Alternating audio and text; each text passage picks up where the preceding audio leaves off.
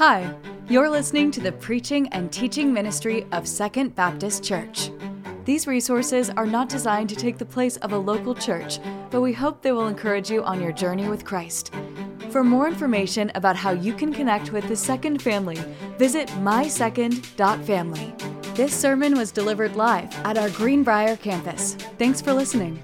So, John chapter 3, starting in verse 1, starts this way There was a man from the Pharisees named Nicodemus, who was a ruler of the Jews. You see, a Pharisee is a member of the Jewish party that exercised strict piety according to the Mosaic law. They were super obedient people. They obeyed all the laws and all the following rules. These people disliked Jesus. These people were very obedient and they knew the law. And this guy named Nicodemus, Nicodemus, we see at the beginning of verse 1, he was a ruler of the Jews. He is an influential member of the Pharisees and a part of the Sanhedrin. The Sanhedrin is basically a supreme council in charge of all the Jewish affairs in the Rome. This dude, in other words, is a captain, coach, top dog. He's the president. This dude, Nicodemus, knew his stuff frontwards and backwards. He was very intelligent and very new. But we see this in verse 2. Nicodemus came to Jesus. He took a step. And in my mind, as I'm thinking about this encounter of Nicodemus, I think about this guy that knows, he's very intelligent, he knows all the rules, he knows all the laws, frontwards and backwards. This dude is the top dog. I could see him going to Jesus, kind of a, a big chest, you know, ah, look at me, ha ha. I know about all this. You know, he could have went arrogant, but he didn't.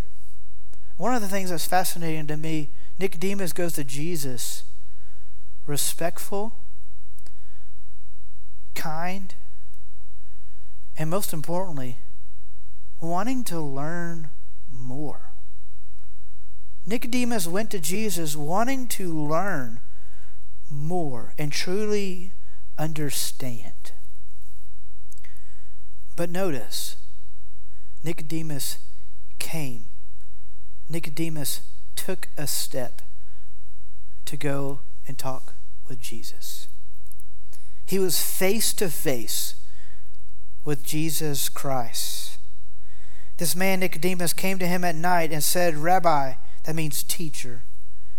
We know that you are a teacher who has come from God, for no one could perform these signs you do unless God were with him. Nicodemus comes to Jesus as night. We don't know really exactly why he came to Jesus as not, at night, but one of the things we could see or uh, be able to, to look at is that what happened at chapter 2. Jesus cleaned out the temple, he cleared out the temple. You know, there was a buzz about Jesus. And remember, the Pharisees don't like Jesus.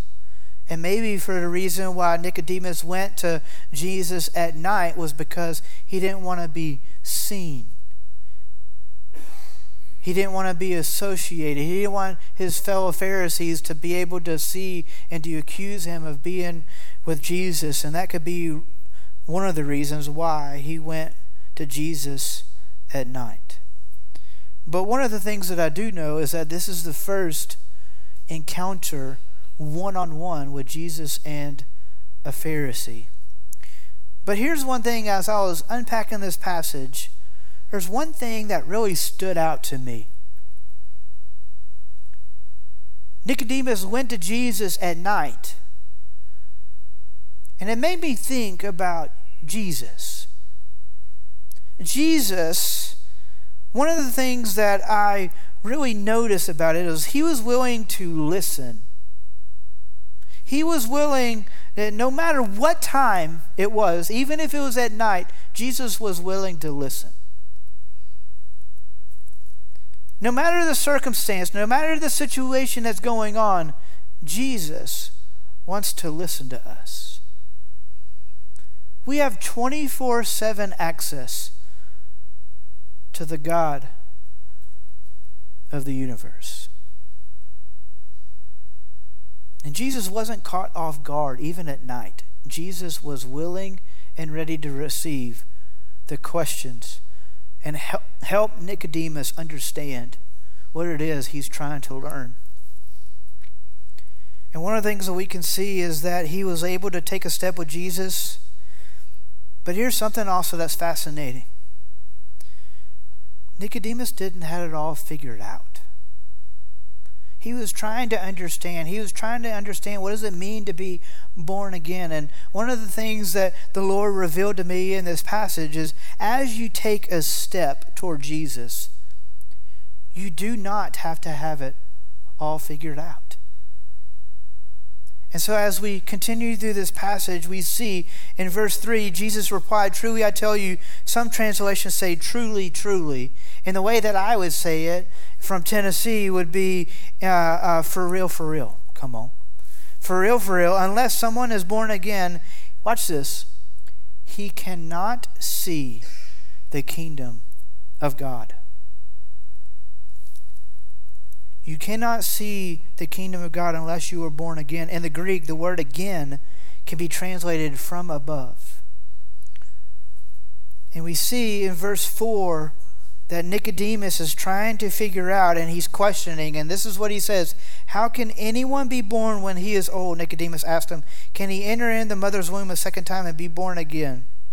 Nicodemus is trying to figure it out from a physical perspective, but Jesus wants him to be able to see it from a spiritual perspective. And again, as Nicodemus has taken a step, the Lord reminds me you do not have to have it all figured out. I mean, think about it. If we had it all figured out, then would it require faith? No. If we knew the whole situation, if we knew the outcome, then there's no reason to have faith. Jesus wants us to have faith, and therefore, it's we, we don't have to have it all figured out. I mean, think about the disciples. Think about the disciples. Do you really think that they had it all figured out? When Jesus called them to follow me, do you really think that they had a seminary degree ready to go? No. They were just obedient. Think about every individual in the Bible. God uses unqualified people to do the work that God has set out to do. All God wants us to do is to take a step. We don't have to have it all figured out. And we see that with Nicodemus. He doesn't have it all figured out, but here's one thing we need to continue to learn and grow. And that's what Nicodemus is trying to do. He's trying to understand.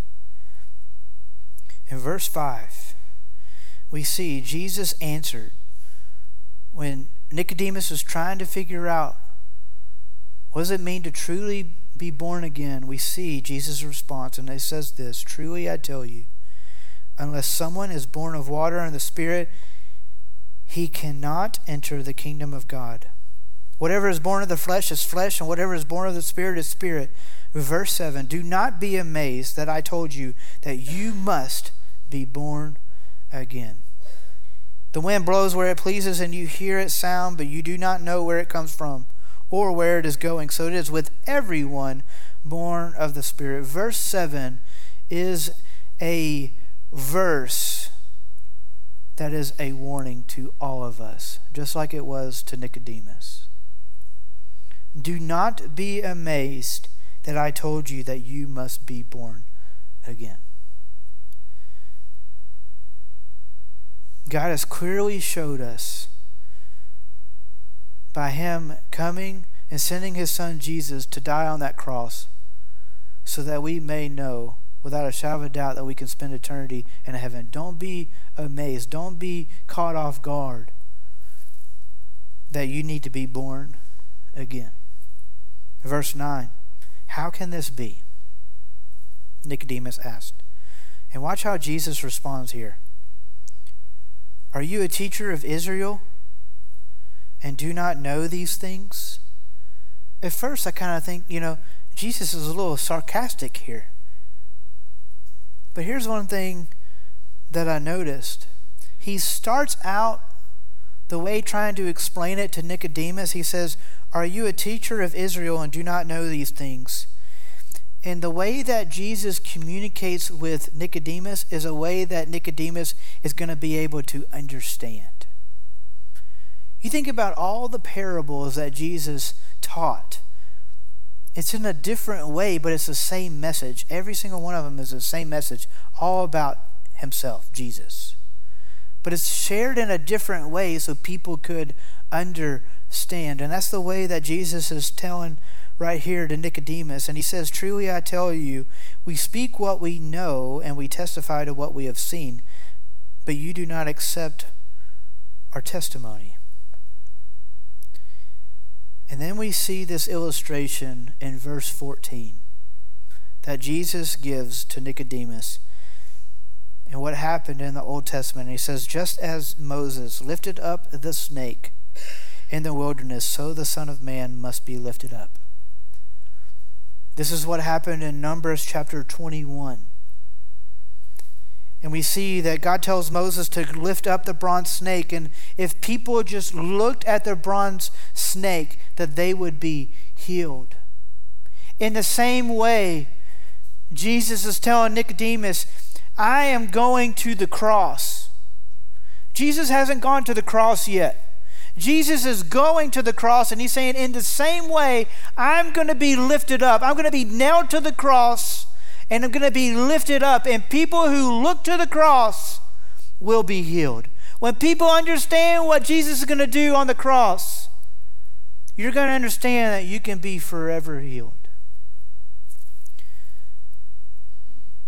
And then we see the next verse play out, and that's verse 15. And it says this it says, so that everyone. So the reason why you look at the cross, the reason why you look at the Son of Man that's lifted up is because of this, verse 15. So that everyone who believes in him may have eternal life. That's the reason. This is an invitation to all people. And here's the deal Jesus is offering us a gift. And listen, what can you do with a gift? You could do two things. Number one, you can accept the gift. Or number two, you can reject the gift. There's only two options. You can either accept the gift or you can reject it. And God has provided this gift. He's provided us this way in order to spend forever eternity in heaven with Him. The question is, is are we going to accept it or reject it? Well, why? Why, why would God give us this gift?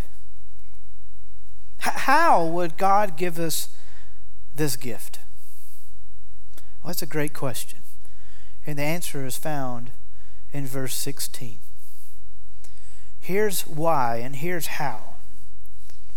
For God loved the world in this way that he gave his one and only Son, that whoever believes in him will not perish, but have eternal life. For God loved, that word is unconditional. God loves you even if you have stolen something. God loves you even if you talk back to your parents. He still loves you. That's not right, but He still loves you. God loves you if you're struggling with an addiction. God still loves you if your marriage is in the balance right now. Even if you messed up in any way, oh, by the way, we all have. God still loves us. He loves all of us, that He gave His one and only Son, so that everyone, this invitation is for everyone, everyone who believes in Him will not perish, but have eternal life. Jesus bridges the gap. Verse 17. For God did not send his Son into the world to condemn the world, but to save the world through him.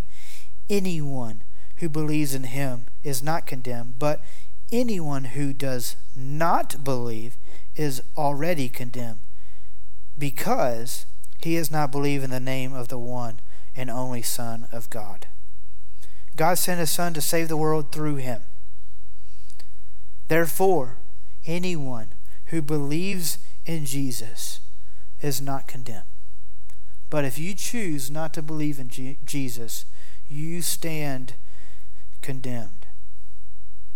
I believe that this Bible is true from the table of contents all the way to maps. And one of the things that I know is that there is a real place called heaven. And I believe that there is a real place called hell. A real place called heaven where you're going to spend eternity forever with Jesus Christ. Or a place called hell where you're going to be completely separated from God. And the only way that we can get to heaven, the only way that we can spend forever with Jesus is only by trusting in what he has done for you. So listen to me. You cannot do better. It's not about what you have done. It doesn't matter if you've been to church 52 weeks out of the year. It doesn't matter if you were born in a church family. It doesn't matter if you serve in Kidmin. It's not based on what you do, it's based on what, you, what has been done for you. It's all about Jesus, it's never been about us. And so it doesn't matter, even if you put a desk and work in a church, none of these things will bring us any closer into having a relationship with Jesus. The only way for us to have a relationship with Jesus is by trusting in Christ alone. He is the only substitute, the only way to get to heaven. He's the one that has the key that can give you access, give me access. So it's not about putting a new suit on the man and trying to look the par. It's all about putting a new man in the suit and being transformed and being born again. So, how do you do that? How do you be born again? How do you accept Jesus as your personal Lord and Savior? Well, it's as easy as ABC. And here's what A stands for A stands for Adam suit. Here's what I mean by Adam suit. You know, you think about an Adam suit, you think about Adam in the garden and Eve, they ended up sinning. They ended up messing up in the garden, and it's a trickle down effect all the way to you and me. We all have sinned. We all have messed up. And so, because of our sin, because of our Adam suit, we all are separated from God. Well, B, you know what we try to do? We try to fix it on our own. And that's where B comes in as battle. We try to battle it on our own. We try to fix it. We try to make things right. And here's the reality we can't. And so when you understand that you have an Adam suit, that you are sinful, that you are messed up, that you are separated, and you realize that you can't battle it, you can't fix it, you can't make things right, that's where C comes in, and that's Christ. Christ is the only way that can get you to heaven. And so, A, B, C, Adam suit, understanding that you're a sinner, realizing that you cannot battle, you cannot fix it, you cannot make things right.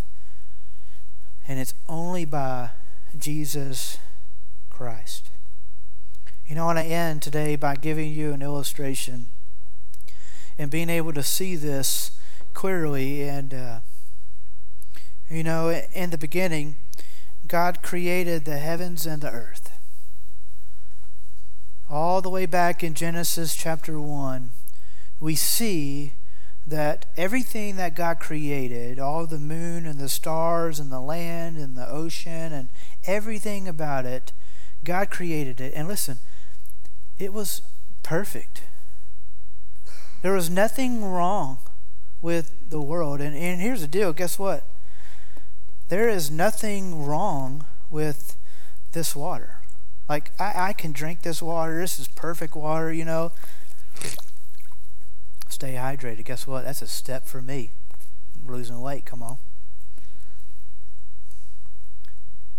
So there was nothing wrong. Everything was perfect. But then we see in the garden, again, Adam and Eve, they ended up disobeying what God commanded them not to do.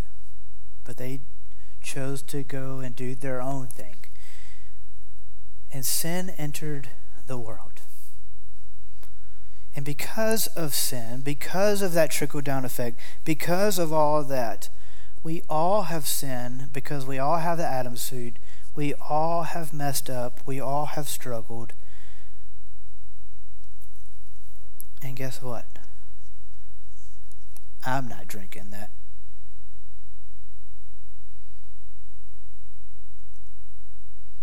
And sin separates.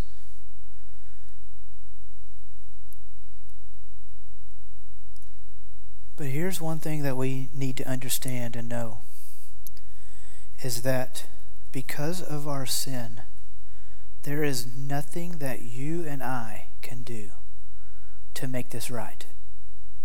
We can try to battle, we can try to fix it, but listen, we're going to realize that we can't battle, we can't fix it.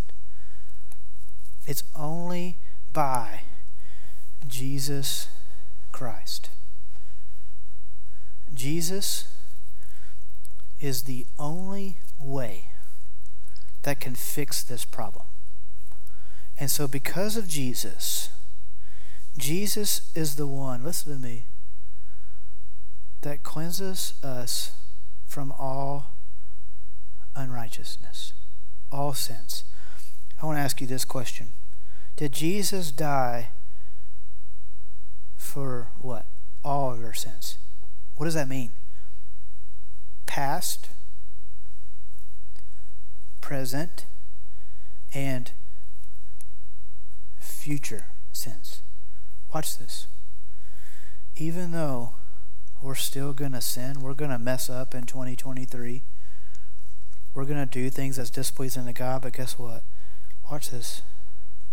At the end of the day, God cleanses us from all unrighteousness. You're going to see that it's just dissolving and Jesus cleanses us from it. And so here's a question that I have for you as we look at this passage and we start 2023 is either you either know Jesus or you don't. Jesus is either Lord of all or he's not of all. He's either Lord of all or he's not at all.